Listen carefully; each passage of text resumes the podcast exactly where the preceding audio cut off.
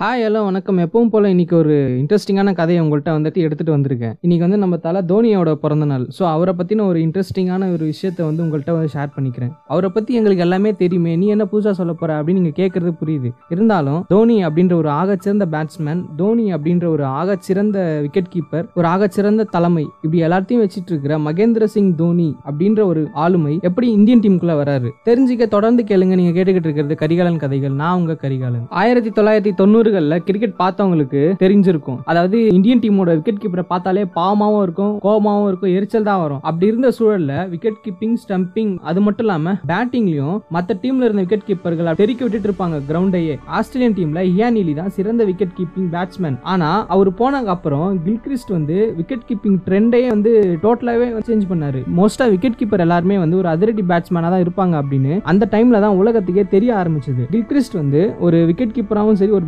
பேட்ஸ்மேனாகவும் சரி கிரவுண்டை வந்து வெளுத்து வாங்கிட்டு இருந்தாரு. அந்த டைம்ல தான் சவுத் ஆப்பிரிக்கால மார்க் பவுச்சர் வந்தாரு. ஜிம்பாபேவோட ஆண்டி ஃபிளவர் வந்தாரு. இவங்கெல்லாம் வந்து அவங்களுக்குமே ஒரு தனி ஒரு ரசிகர் கூட்டத்தை உருவாக்குனாங்க. இந்த சமயத்துல இலங்கையோட கழுவித்திரானவை பார்த்து யாரா இவன்? இப்படி கீப்பிங் பண்ணிட்டு இருக்கான்? அப்படின்னு பொறாமப்பட்டுட்டு இருக்கும் போதே அவருக்கு அப்புறம் அந்த இடத்த நிரப்ப சங்ககாரா அப்படின்னு ஒரு சூப்பர் ஸ்டார் வந்தாரு. அப்படி ஒவ்வொரு டீம்லயும் இப்படி விக்கெட் கீப்பர் வந்து பயங்கரமா ப்ளே பண்ணிட்டு இருந்த சமயத்துல ஆனா இந்தியாவில பாத்தீங்கன்னா அந்த நிலைமை ஐசியூல இருந்தது. Ranji trophy Duleep trophy Vijay Hazare trophy அப்படின்னு ஏகப்பட்ட டொமஸ்டிக் மேட்சஸ் நடத்தியும் இந்தியாவுக்கான சரியான விக்கெட் கீப்பரை இந்தியாவோட செலக்ஷன் கமிட்டியால தேர்ந்தெடுக்க முடியல. நயான் மோங்கியா சபா கரீம் பார்த்திவ் பட்டேல் அஜய் ரத்ரா அப்படின்னு பல விக்கெட் கீப்பர்ஸ் இந்தியன் டீமுக்குள்ள வந்தாலும் யாரும் வந்து ஒரு வேர்ல்டு கிளாஸ் விக்கெட் கீப்பர் கிடையாது. ஏன்? உள்ளூர் தரத்துக்கு கூட வந்து விக்கெட் கீப்பர் கிடையாது. எல்லாமே வந்து விக்கெட் கீப்பிங் பண்ணாலுமே வந்து பேட்டிங் அவ்வளோ ஆடல. வெறும் டெய்லண்டர்ஸ் மாதிரி தான் ஆடினாங்க. இந்த சமயத்துல தான் போதைய கேப்டன் கங்குலியும் கோச் ஜான் ரைட்டும் என்ன முடிவு பண்ணாங்கன்னா விக்கெட் கீப்பரால பிளேயிங் லெவனுக்குள்ள எந்த ஒரு யூஸ்மே கிடையாது.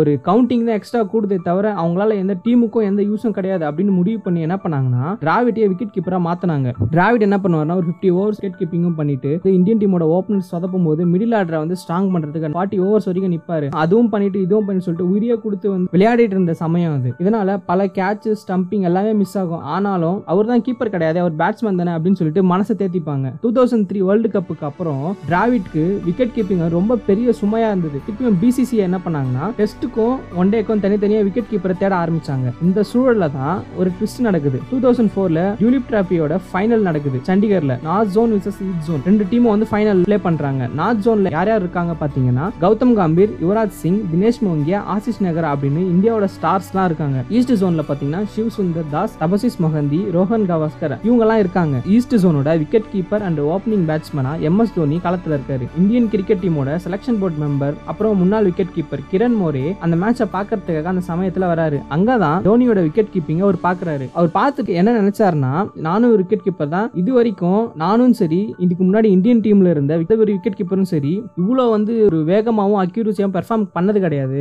தோனியை பத்தி அவர் ஏற்கனவே கேள்விப்பட்டிருந்தாலும் தோனியோட வேகமும் பவுலர்ஸோட அவர் கோஆர்டினேட் பண்ணி ப்ளே பண்ற விதமும் தான் இவரை ரொம்பவும் ஈர்த்துச்சு. அந்த மேட்ச்ல மட்டும் அஞ்சு பேட்ஸ்மேனுங்களை ஸ்டம்பிங் பண்றாரு தோனி. அதுல யுவராஜ் சிங்கும் ஒருத்தர் பேட்ஸ்மேனாகவும் செகண்ட் இன்னிங்ஸ்ல அறுபது ரன்களுக்கு மேல அடிக்கிறாரு. இப்படி மோரேவோட மொத்த கவனத்தையும் தோனி அவர் பக்கமா திருப்புறாரு. இந்தியன் டீமுக்கு அப்ப ரொம்ப அர்ஜென்ட்டா தேவைப்பட்டது விக்கெட் கீப்பிங் ஸ்பாட் தான். தோனியை பார்த்தவருக்கு ரொம்ப சந்தோஷமாயிடுச்சு. உடனடியா என்ன பண்றாருன்னா தோனியை வந்து டீமுக்குள்ள கொண்டு வர முயற்சி எல்லாம் எடுக்கிறாரு. ஆனா அப்ப இந்தியன் செலக்ஷன் போர்ட ஹெட் வந்து சையத் கிர்மானி. இந்தியாவோட அடுத்த விக்கெட் கீப்பரா தோனி தான் வருவாரு அப்படின்னு சொல்லிட்டு எல்லாம் எதிர்பார்த்திருக்கிற சமயத்துல தமிழ்நாடோட தினேஷ் கார்த்திக் அப்பதான் டீமுக்குள்ள நுழையிறாரு. டூ தௌசண்ட் ஃபோர் செப்டம்பர்ல இங்கிலாந்துக்கு எதிராக ஃபர்ஸ்ட் ஒன் டே போட்டியில அறிமுகமாறாரு தினேஷ் கார்த்திக். ஆனா சில வாரங்கள்லயே பிசிசிஐ மேனேஜ்மெண்ட்லயும் செலக்ஷன் போர்ட்லயும் சேஞ்சஸ் நடக்குது. அக்டோபர்ல இந்தியன் செலக்ஷன் போர்டோட ஹெட்டா கிரண் மோரே தேர்ந்தெடுக்கப்படுறாரு. அக்டோபர்ல ஒரு இந்தியன் செலக்ஷன் போர்டுக்கு ஹெட் ஆகிறாரு. டிசம்பர்ல பங்களாதேஷ் போற இந்தியன் டீமுக்கு விக்கெட் கீப்பரா தினேஷ் கார்த்திக் பதிலா மகேந்திர சிங்கோட பேரை டிக் பண்றாரு. இப்படிதான் ஒரு ஜார்க்கண்ட் டொமஸ்டிக் கிரிக்கெட் பிளேயரா இருந்த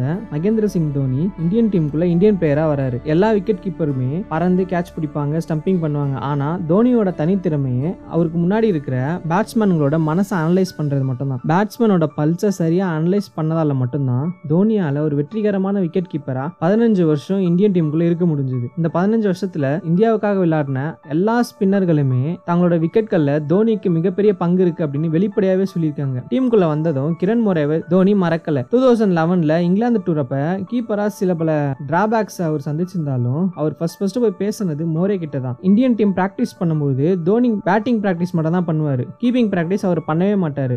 ஏன்னா விக்கெட் கீப்பரோட கண்ணு எப்பவும் அலர்ட்டாக இருக்கணும் அப்படின்னு சொல்லிட்டு அதுக்காக அவர் பேட்மிண்டன் தான் சரியான பயிற்சி அப்படின்னு சொல்லிட்டு அதை தான் ப்ராக்டிஸ் பண்ணுவார். அது மட்டும் இல்லாமல் அவருக்கு ஃபிட்னஸாக இருக்க அதிகமாக நம்பினது பார்த்தீங்கன்னா ஃபுட்பால் மட்டும்தான். ஜிம்முக்கு அவ்வளோவா அவர் போகவே மாட்டார். இதோட அடுத்த கதையில் சந்திக்கும் நன்றி.